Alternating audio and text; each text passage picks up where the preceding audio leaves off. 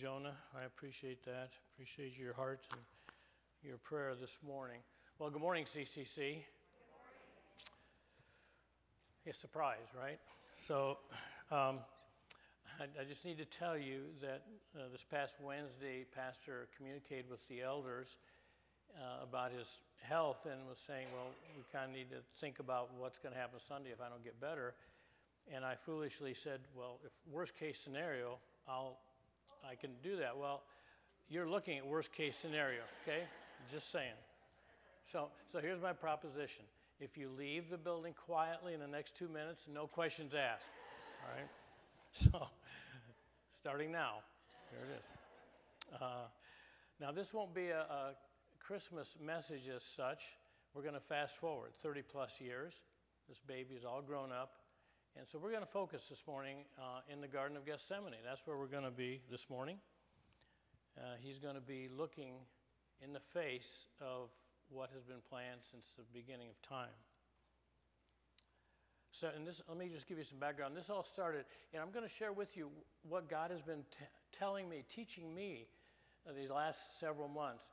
Several months ago, we were doing our uh, Sunday morning Bible class talking about uh, why bad things happen to good people. Okay, we were talking what, how, what, uh, why does that happen? Well, of course, the poster child for that is Christ Himself, right? The perfect man, fully God, fully man, and something horrible happened to him.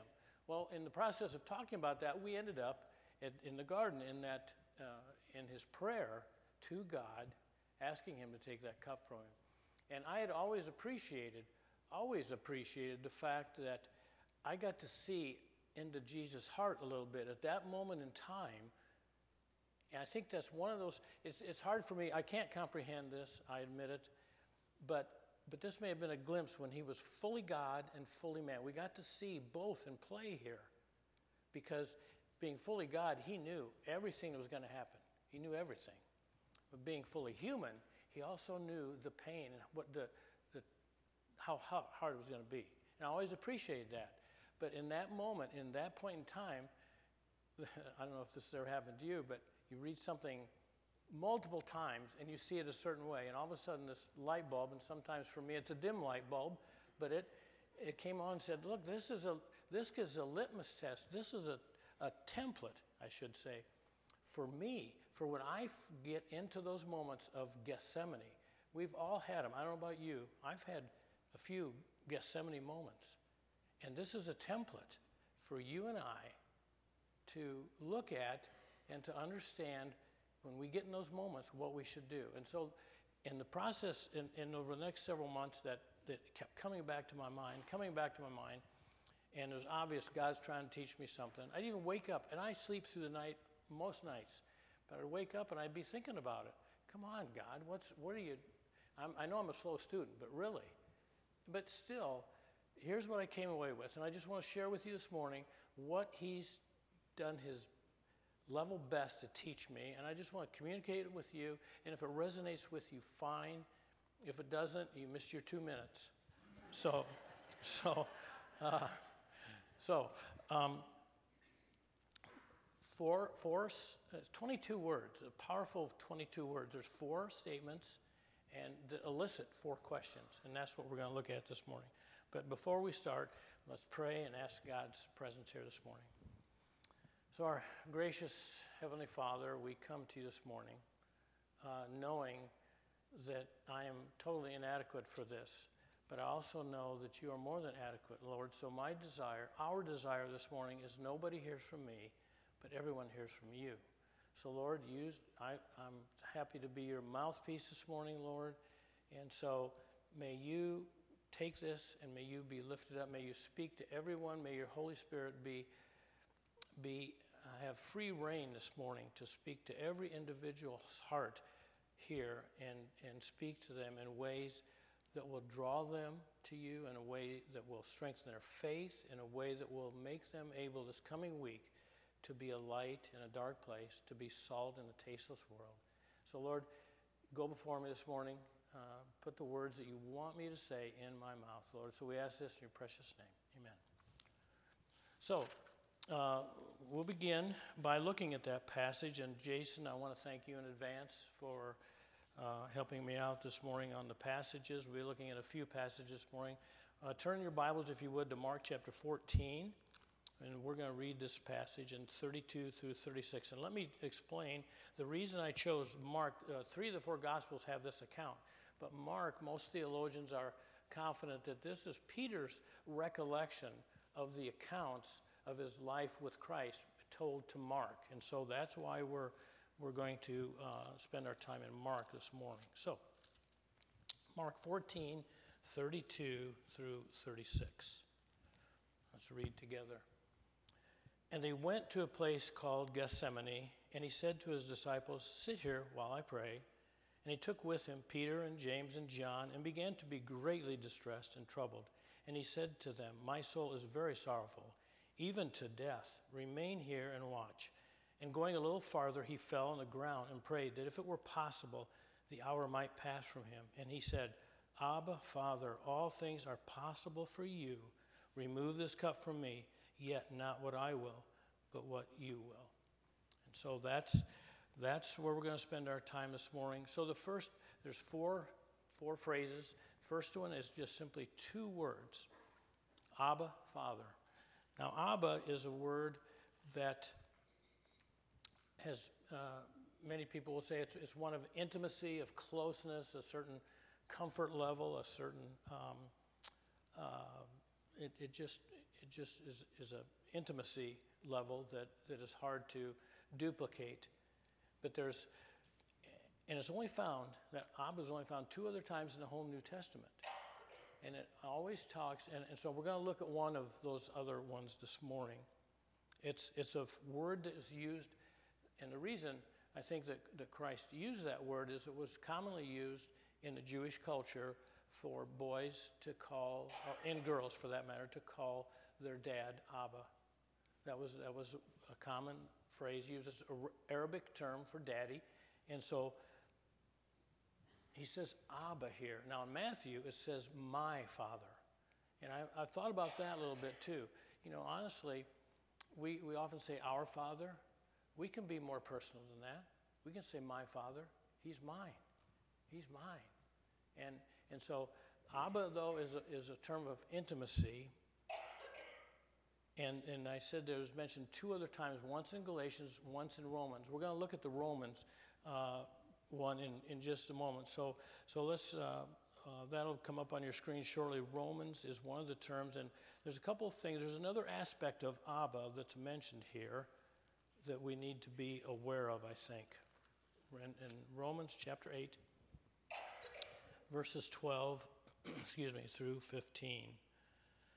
It says, So then, brothers, we are debtors, not to the flesh, to live according to the flesh. For if you live according to the flesh, you will die. But if by the Spirit you put to death the deeds of the body, you will live. For all who are led by the Spirit of God are sons of God. For you did not receive the spirit of slavery to fall back into fear, but you have received the spirit of adoption as sons, by whom we cry, Abba, Father. And the Galatian passage is very, very similar to this. But it's a, it's a sense of adoption, of recognizing that we are indeed God's son or daughter. Imagine that. Imagine that. We're his children. We're joint heirs with Jesus Christ. But, but the flip side of that is so there is an intimacy with that. But the flip side is also responsibility. It says we are debtors or we have an obligation, right? We have obligation to walk in obedience. That's what fathers and sons do. Son, I'm going to tell you because I know better. I've been there. So that's an obligation we have. There's two aspects of this Abba Father is is intimacy and, and obedience. So the question here is the question that God posed to me, it wasn't audible. I don't mean it like that. It's just that he, he directs your thinking in the directions that end up here. What, how would I define my relationship with God? How would I define it? If somebody asked me, so tell me about your relationship with God, what would I say? Would I say, would I say it's, it's intimate I want to obey him. I'm, that's how it is. I would call him Abba in a heartbeat. I was reminded, um, that reminds me of talking about defining the, the relationship. It's important we do that. And I remember earlier this fall, our oldest grandson, Wyatt, it, I, I uh, noticed that he was going to more volleyball games than usual, and it wasn't because he was a volleyball fan. It was because there was a certain girl playing volleyball. And I never, you know, never had the opportunity to meet her or anything like that. And then later this fall, as a few months passed, and I don't ask questions about that kind of stuff, but I said, So, Wyatt, how's, how's the relationship going with your young lady? He said, It's not. I said, Really? Can I ask what happened? He said, Yeah, she wanted to define the relationship. So said, I said, Nope, not interested, not going there. So, so that was that. So defining the relationship is important.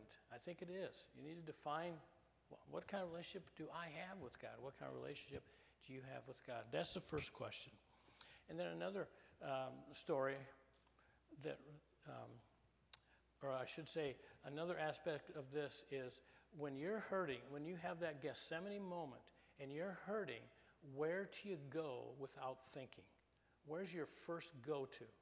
And I think that will tell you and I a lot about our relationship with God.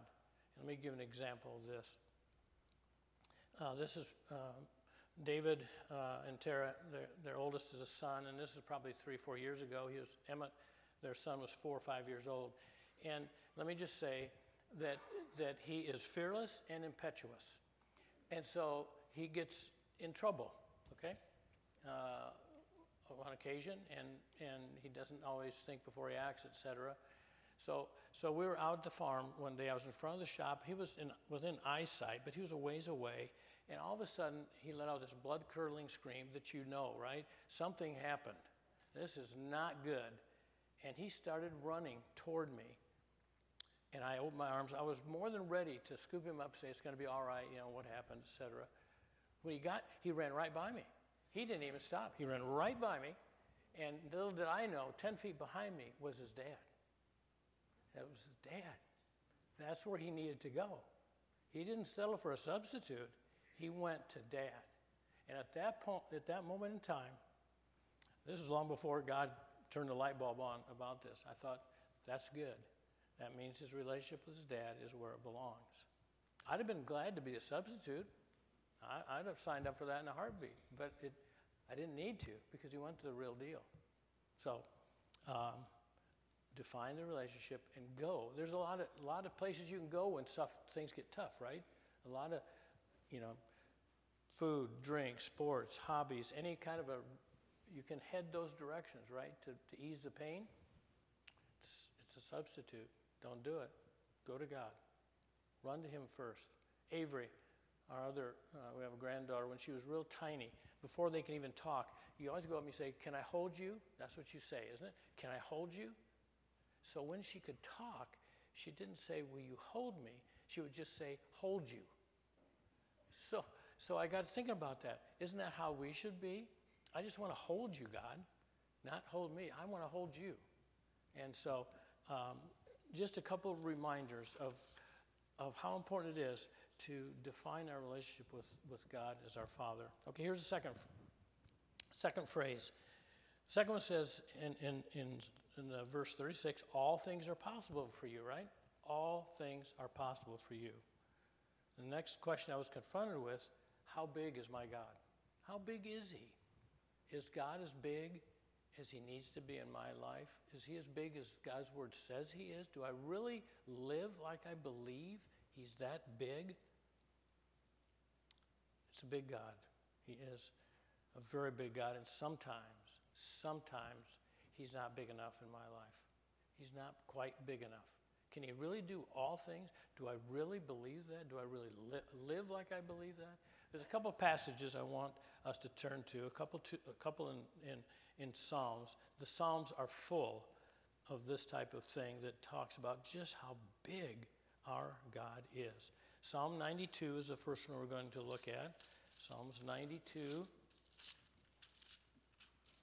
92, verses 1 through 5. Let me read those for you. It says in my Bible, How Great Are Your Works is a, is the title of this psalm. And then it says, A Song for the Sabbath. I don't know about you, I love to sing. My grandchildren have told me I'm, I can't. And, and I'm willing to accept that. I've been told by other people that too. So I can accept that. But it's still wonderful to sing together about how great. One of my favorites that the worship team sings from time to time is, is How Great. I won't sing it for you, of course, but the lyrics go something like, How great is our God? Sing with me. How great is our God? How great is He? And so I was challenged. He challenged me about making him big enough in my life. Here's, here's the passage 92, 1 through 5.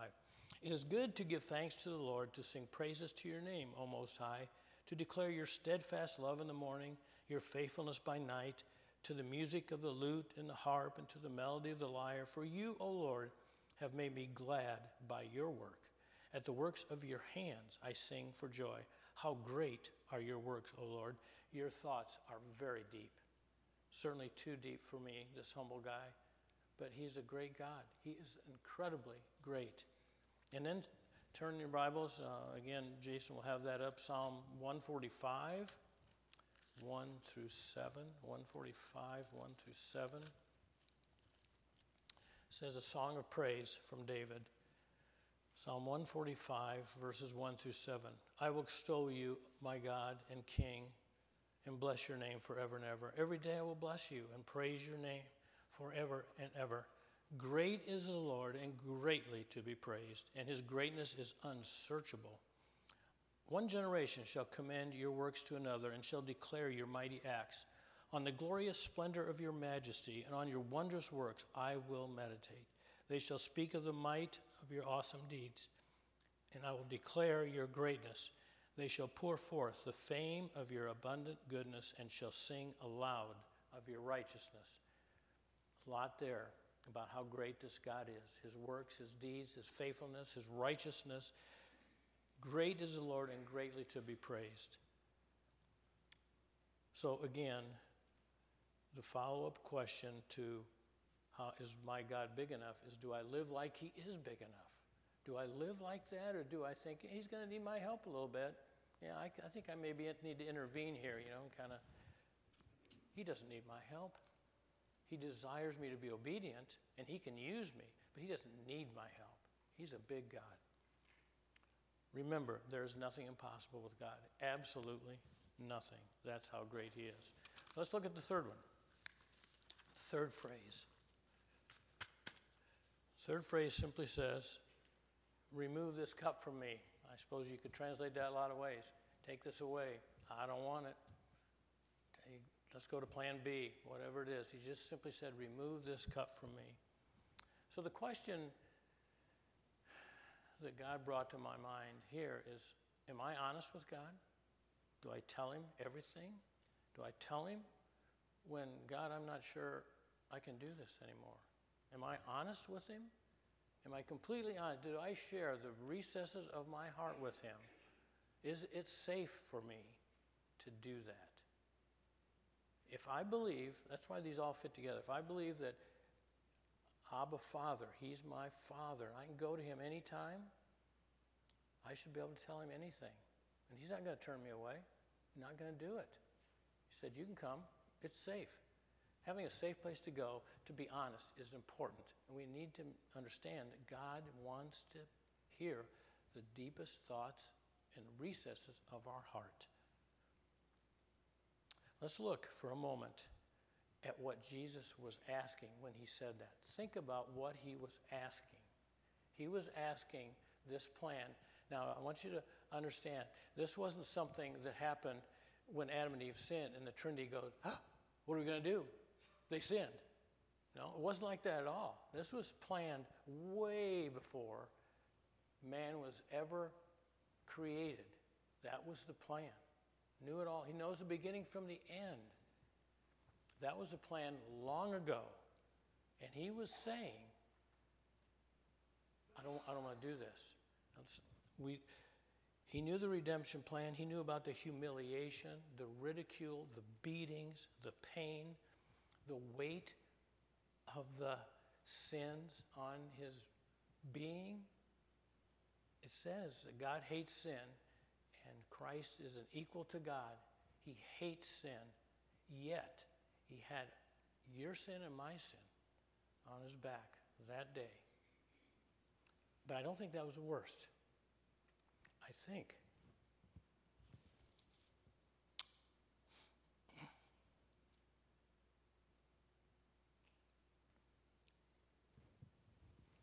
I think the worst was knowing that the God he was running to was going to be was going to abandon him at that point in time when he was feeling his absolute worst.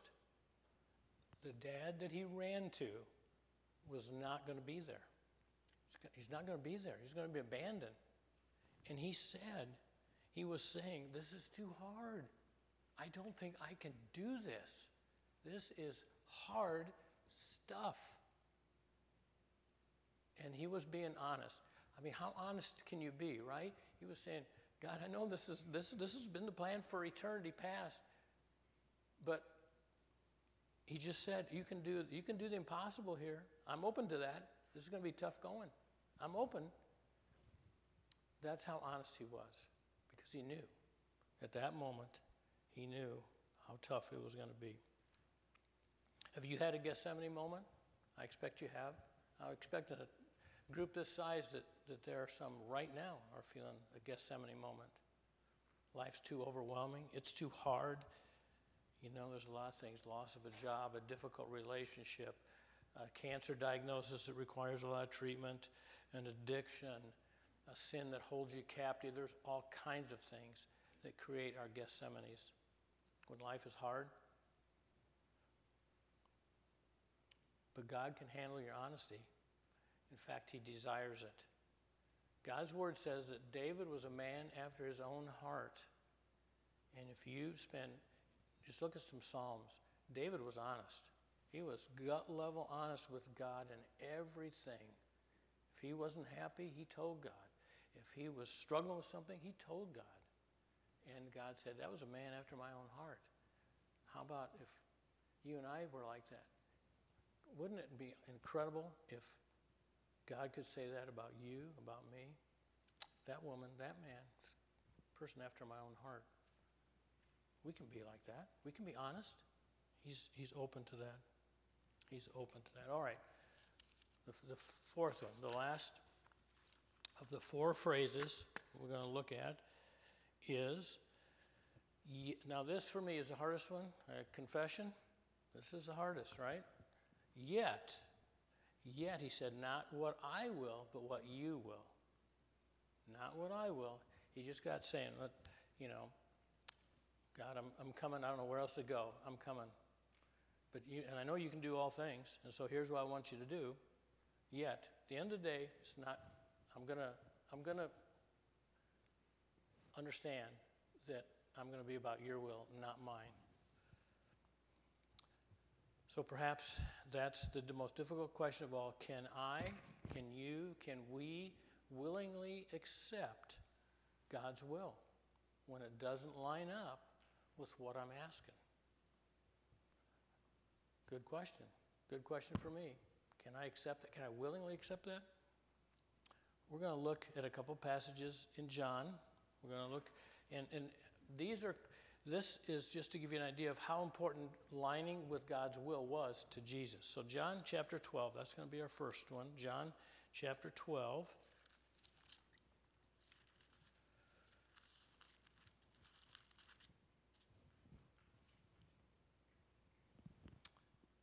Forty-nine, excuse me, forty-nine and fifty.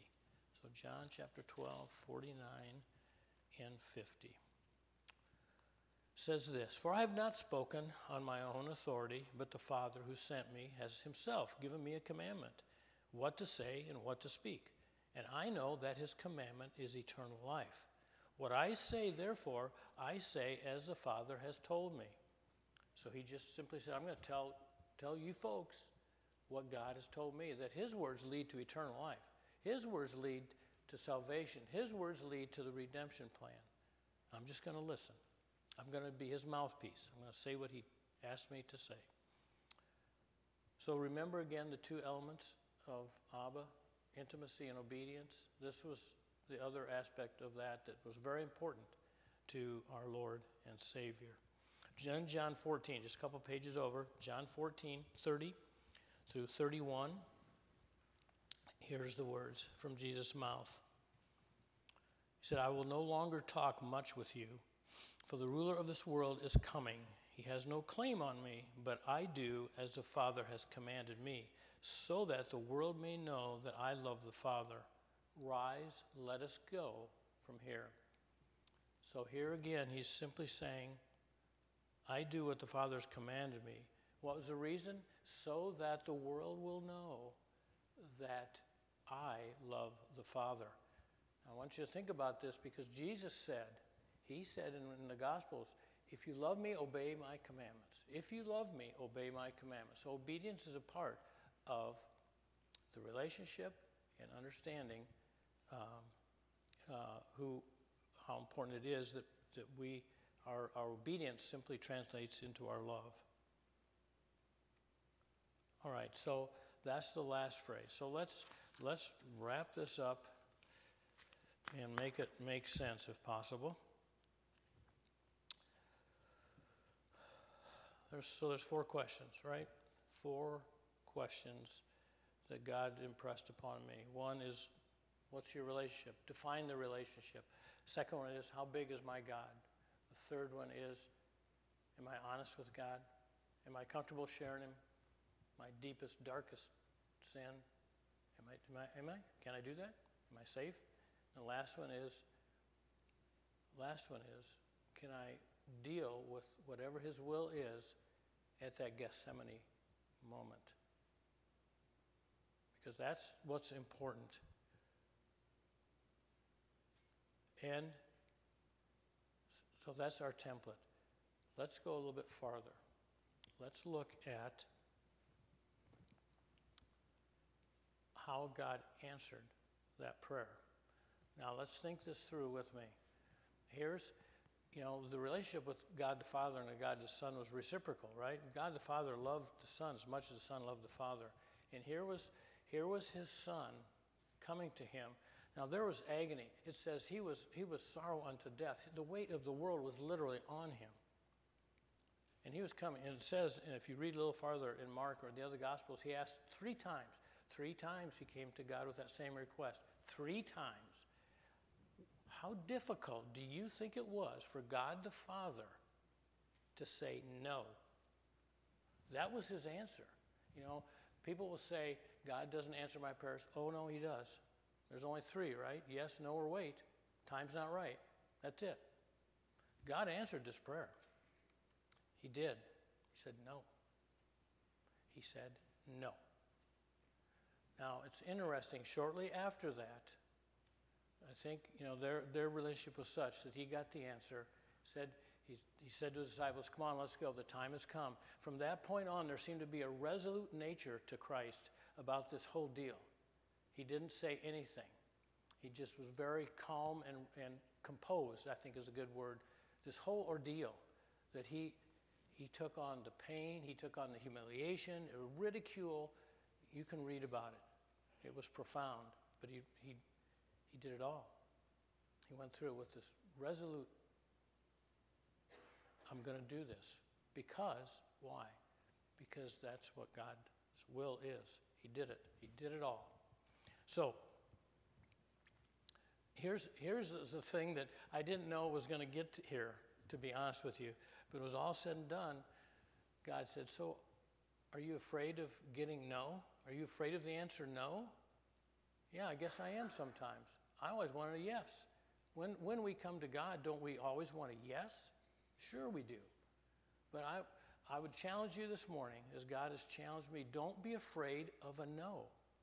Don't be afraid when He says no, because that means there's something better. There's something better. And let's look at how this story ends in God's Word about this very story of when Christ said, I want you to take this away. God, please take it away. It's too heavy. And when you have those moments and it's too heavy and you plead with Him and He says, no, understand it's for a greater good. Let's look at how this story ended in Philippians. Philippians 2, this is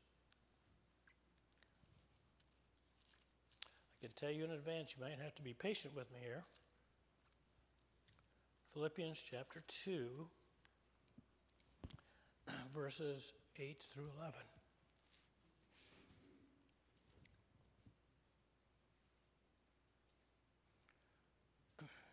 Now, this, this is how this story ends because he accepted God's will. And being found in human form, we just were witness to that in the garden. He humbled himself by becoming what? Obedient. Obedient to the point of death, even death on a cross. Therefore, therefore, God has highly exalted him and bestowed on him the name that is above every name, so that at the name of Jesus,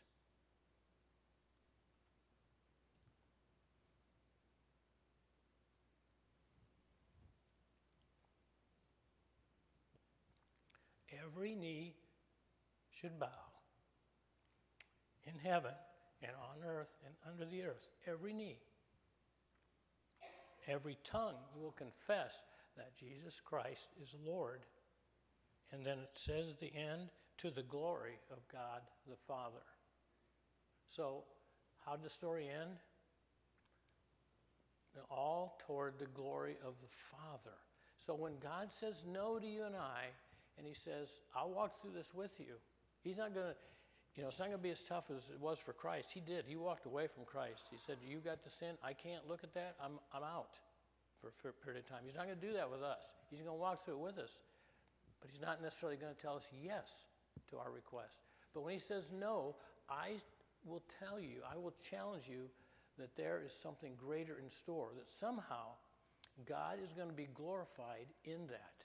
In our obedience, God is going to be glorified. So, so that's how it ended because he was obedient. God lifted Christ up, Christ lifted God up. To God be the glory, great things he has done. We serve an incredible, incredible job. God, I should say. Humbly embracing God's will in our Gethsemane moments will always bring honor to our Savior. We're going to have, if you haven't already, you will have Gethsemane moments. Some of you out here right now probably going through Gethsemane moments. Life's heavy. It's hard. I want to change the, I want to change it somehow. I want to change it. If God says no, embrace it and walk through it with Him, and God will be honored. You, you may not even see it. You may not even see it on this side of glory. I, I, just one example of a Gethsemane moment I had was at uh, the age of 62, which at the time seemed, you know, wasn't very young, right? 62. Now it seems quite young, but but 62, he was diagnosed with terminal cancer, and I had spent my whole life with him on the farm and and wasn't really ready to say goodbye. I wasn't, and so I approached him God and I said, Hey, this is hard. I don't want to go through this. I want him to stick around. That's what I wanted. I want, you can do this. I know you can. But five months later, he was gone. God said no. Now, do I, do I understand at this point the greater good? Not necessarily. It doesn't mean that we're going to understand the greater good on this side of glory. But I believe that to be true. I believe that to be true. Somehow, God was honored, will be honored simply because we said, okay, it's all right. It's all right, God. You know what you're doing. If, if you are as great a God as your word says you are, you've got it. You've got this is this is a plan I have to agree to. I can willingly go there. And, and there, I've had others, and you have too, I'm sure. Gethsemane moments. Remember those four questions. Remember how Christ did it. Remember his obedience. So I'm, let's close in a word of prayer. I'm going to ask the worship team to come, and they'll, um, they'll share a closing song with us. Let's pray together. So, our great God and Heavenly Father, we are privileged to be here this morning. We are privileged to know you intimately, to walk in obedience. We're privileged to call you Abba Father. We're privileged to know that you can do all things. You are an all powerful God. Your word says that. We have to believe it. You also want to hear what's on our hearts. You want to hear what, what's too big for us. You want to hear about it. God, there are a lot of things in life that are too big for us. So help us to be honest, to bring those lamb at your feet, and then see what your will is. Sometimes you will say yes, and we rejoice in that. Sometimes you will say no, and we will accept that because we know you have what's there is a greater good that we don't see. Help us to have faith to do it that way. Help us to live in obedience because the world needs to know how much we love your son. The world needs to know how much we love you. And they'll know it by our obedience. So thank you, Lord, for your word. Thank you for your spirit. Thank you for the way you teach us, Lord, day in and day out. Help us to be good students, to be good disciples. Thanks again, Lord, for loving us. Thank you for being here this morning. Thank you for uh, this worship team that is going to come and share with us right now. In Jesus' name, amen.